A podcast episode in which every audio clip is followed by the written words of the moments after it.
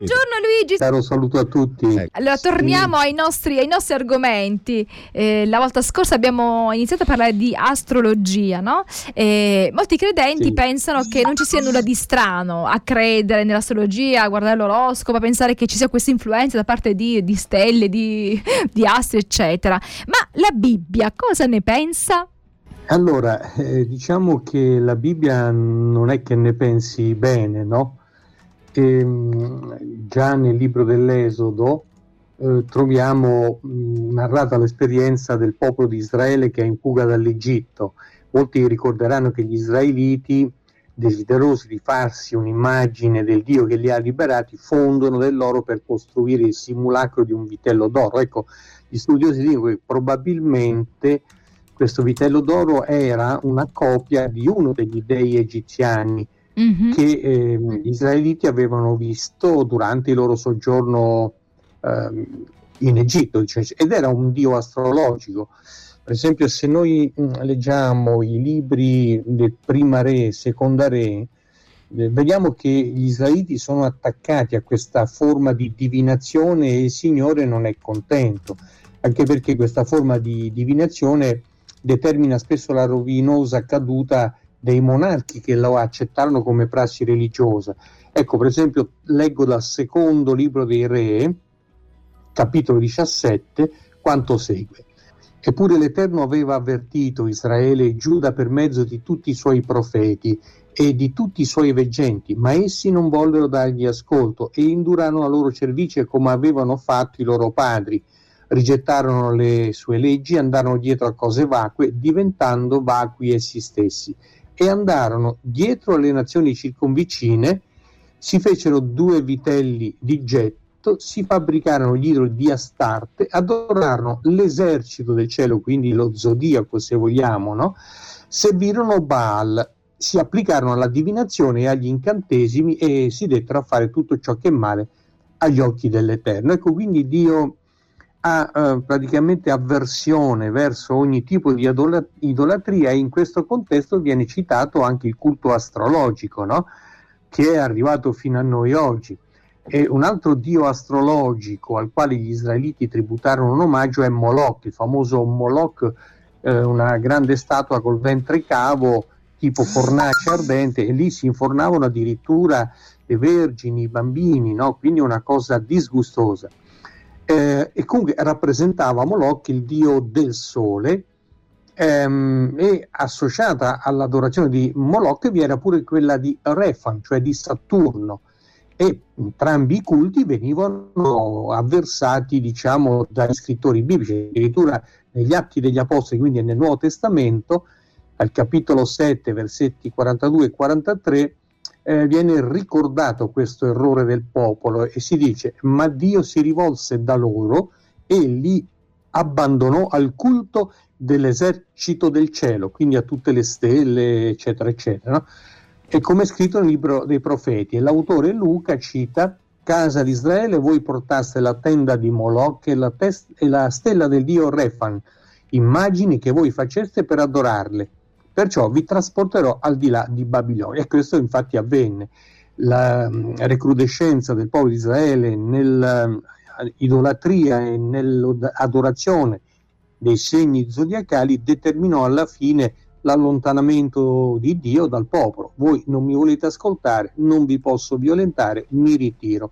Però le conseguenze le dovete pagare. Infatti vennero poi eh, portati in Babilonia, insomma da re Nabucodonosor e cento anni prima addirittura dai, ehm, dagli Assiri, insomma, no? eh, anche quando il re Giosia volle fare una riforma religiosa per purificare il popolo dall'idolatria, si legge in seconda re 23 da 4 a 7 che il re ordinò al sommo sacerdote Ilchia eccetera eccetera di portare fuori tutti gli arredi che erano stati fatti Baal fuori dal tempio per Astarte e per tutto l'esercito celeste. Insomma, poi alla fine che, eh, si dice che Giosia destituì i sacerdoti idolatri che i re di Giuda avevano istituito per offrire profumi negli alti luoghi e quelli puri che offrivano profumi a Baal, al sole, alla luna, ai segni dello zodiaco. Ecco, come vedete, insomma, è chiarissimo che cosa nell'Antico Testamento si dice a riguardo dell'astrologia. È un culto avversato da Dio perché si tende a far diventare vivente e quindi un Dio una massa eh, amorfa come è una stella, insomma. Ecco. Quindi possiamo dire da questi testi che tu hai letto che non c'è niente di nuovo sotto il sole, quindi la dedizione agli astri, alle stelle, alla luna, al, al sole, insomma anche ai satelliti, è, diciamo, è una cosa che risale a molto tempo fa. Siamo sempre sulla stessa sì. strada, nel senso il problema sì. eh, si ripresenta. Ma il problema vero è che quelle condanne che Dio ha mandato ai suoi figli per aver cercato di consultare le stelle sono condanne ancora valide oggi. Cioè un cristiano, un credente, diciamo, non può assolutamente mettere al posto della preghiera verso Dio una specie di consulto astrologico, insomma, che quindi la disapprovazione di Dio puntata. è la stessa, quindi Dio disapprova, disapprova oggi come certo. disapprovava eh, nel passato. E torniamo alle stelle. Allora, l'astrologia, eh, cosa dice la Bibbia? E quindi Luigi Caratelli ci ha detto cosa Dio aveva eh, ben chiarito al suo popolo in relazione all'astrologia, in relazione a quella che può essere diciamo, la consultazione degli oroscopi e così via. E nel Nuovo Testamento troviamo qualcosa?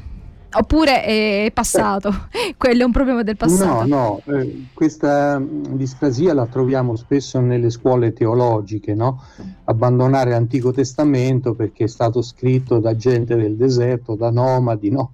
benché magari ispirati, ma non ha più valore per noi oggi. Ma non è vero, perché la stessa scuola poi invece implicitamente accredita il Nuovo Testamento e nel Nuovo Testamento noi sappiamo che gli apostoli avevano scritto la Didache, che era un manuale di chiesa della fine del primo secolo, diciamo, no? e lì si trova un avvertimento proprio a riguardo delle pratiche astrologiche. Io cito direttamente, figlio mio, è scritto, non essere uomo che predice il futuro, perché questo ti porterebbe all'idolatria. Non essere un incantatore, non essere un astrologo, non essere un mago e non ti fermare neppure a guardarli con compiacenza perché da tutte queste cose proviene l'idolatria. Quindi ecco qui nel Nuovo Testamento addirittura è molto più chiaramente marcato il legame tra consulto astrologico e idolatria. Idolatria significa adorare dei al posto di Dio, insomma. Quindi eh, purtroppo invece molti, anche credenti, ripeto, non escono di casa se non consultano eh, l'oroscopo, no? E noi sappiamo che eh, anche la famosa stella, in questo l'ho detto in altre trasmissioni, che guidò i magi a Betlemme, non era una stella, benché diciamo siano state fatte diverse congetture su un allineamento di pianeti, ma non coincide mai con la nascita di Gesù. Eh, infatti nel testo di Matteo, capitolo 2, versetti da 1 e 12, è scritto, ecco i magi d'Oriente arrivarono a Gerusalemme dicendo dov'è il re dei giudei che è nato? Perché abbiamo veduto la sua stella in Oriente e siamo venuti per adorarlo, quindi non la stella, loro adorano uh, il, il, Messia che è nato. E anche a riguardo della stella, i padri della Chiesa e ehm, anche Ellen White nel suo libro La speranza dell'uomo eh, dice una cosa molto interessante, dicono tutti una cosa molto interessante, quella stella non era un astro perché sarebbe rimasto fisso nel cielo, invece il Vangelo dice a meno che non si voglia eh, diciamo spergiurare sul Vangelo, il Vangelo dice che quella stella, quell'ammasso luminoso andava avanti, indietro, si fermava, ripartiva, poi scompariva. Una cosa molto difficile per una stella o anche un pianeta fissi. No? Quindi sia i padri della Chiesa che Ellen White dicevano che ehm, quel, um, alcuni, tipo Origene ed altri, era una dinamis, una potenza che Dio aveva creato per l'occasione Ellen White dice era un insieme di angeli rifulgenti che guidavano i magi, quindi quel chiarore non era una stella, era un chiarore formato, prodotto da una schiera di angeli e questo è quello che dicevano anche i padri della Chiesa. Tant'è vero che sempre in Luca, quando noi leggiamo il testo eh, di capitolo 2, versetti 8 e 9, quando un angelo, uno solo, non una schiera, va dai pastori ad annunciare la lieta novella, si dice che Ora in quella medesima contrada c'erano dei pastori che stavano nei campi e facevano di notte la guardia al loro gregge. E un angelo del Signore si presentò ad essi e la gloria del Signore risplendé intorno a loro e temettero di gran timore. Quindi un angelo produsse grande luce e grande timore. I padri della Chiesa dicono che appunto lo Spirito Santo in forma di uh, diciamo chiarore guidò i vari magi a Betlemme. E, ehm, e questo è molto importante perché va a screditare l'idea che ci siano appunto segni nel cielo eh, che guidino l'uomo. I segni nel cielo di cui parla la Bibbia sono il sole, la luna, ma dice il Signore, uno per il giorno, l'altro per la notte e basta. Ecco, non hanno altre, altri compiti, già quello che hanno è più che sufficiente. Grazie Luigi, ti auguro un buon weekend. È un, bu- ri- è un, buon sabato soprattutto. È un buon sabato e ci risentiamo lunedì con Luigi per parlare di archeologia biblica.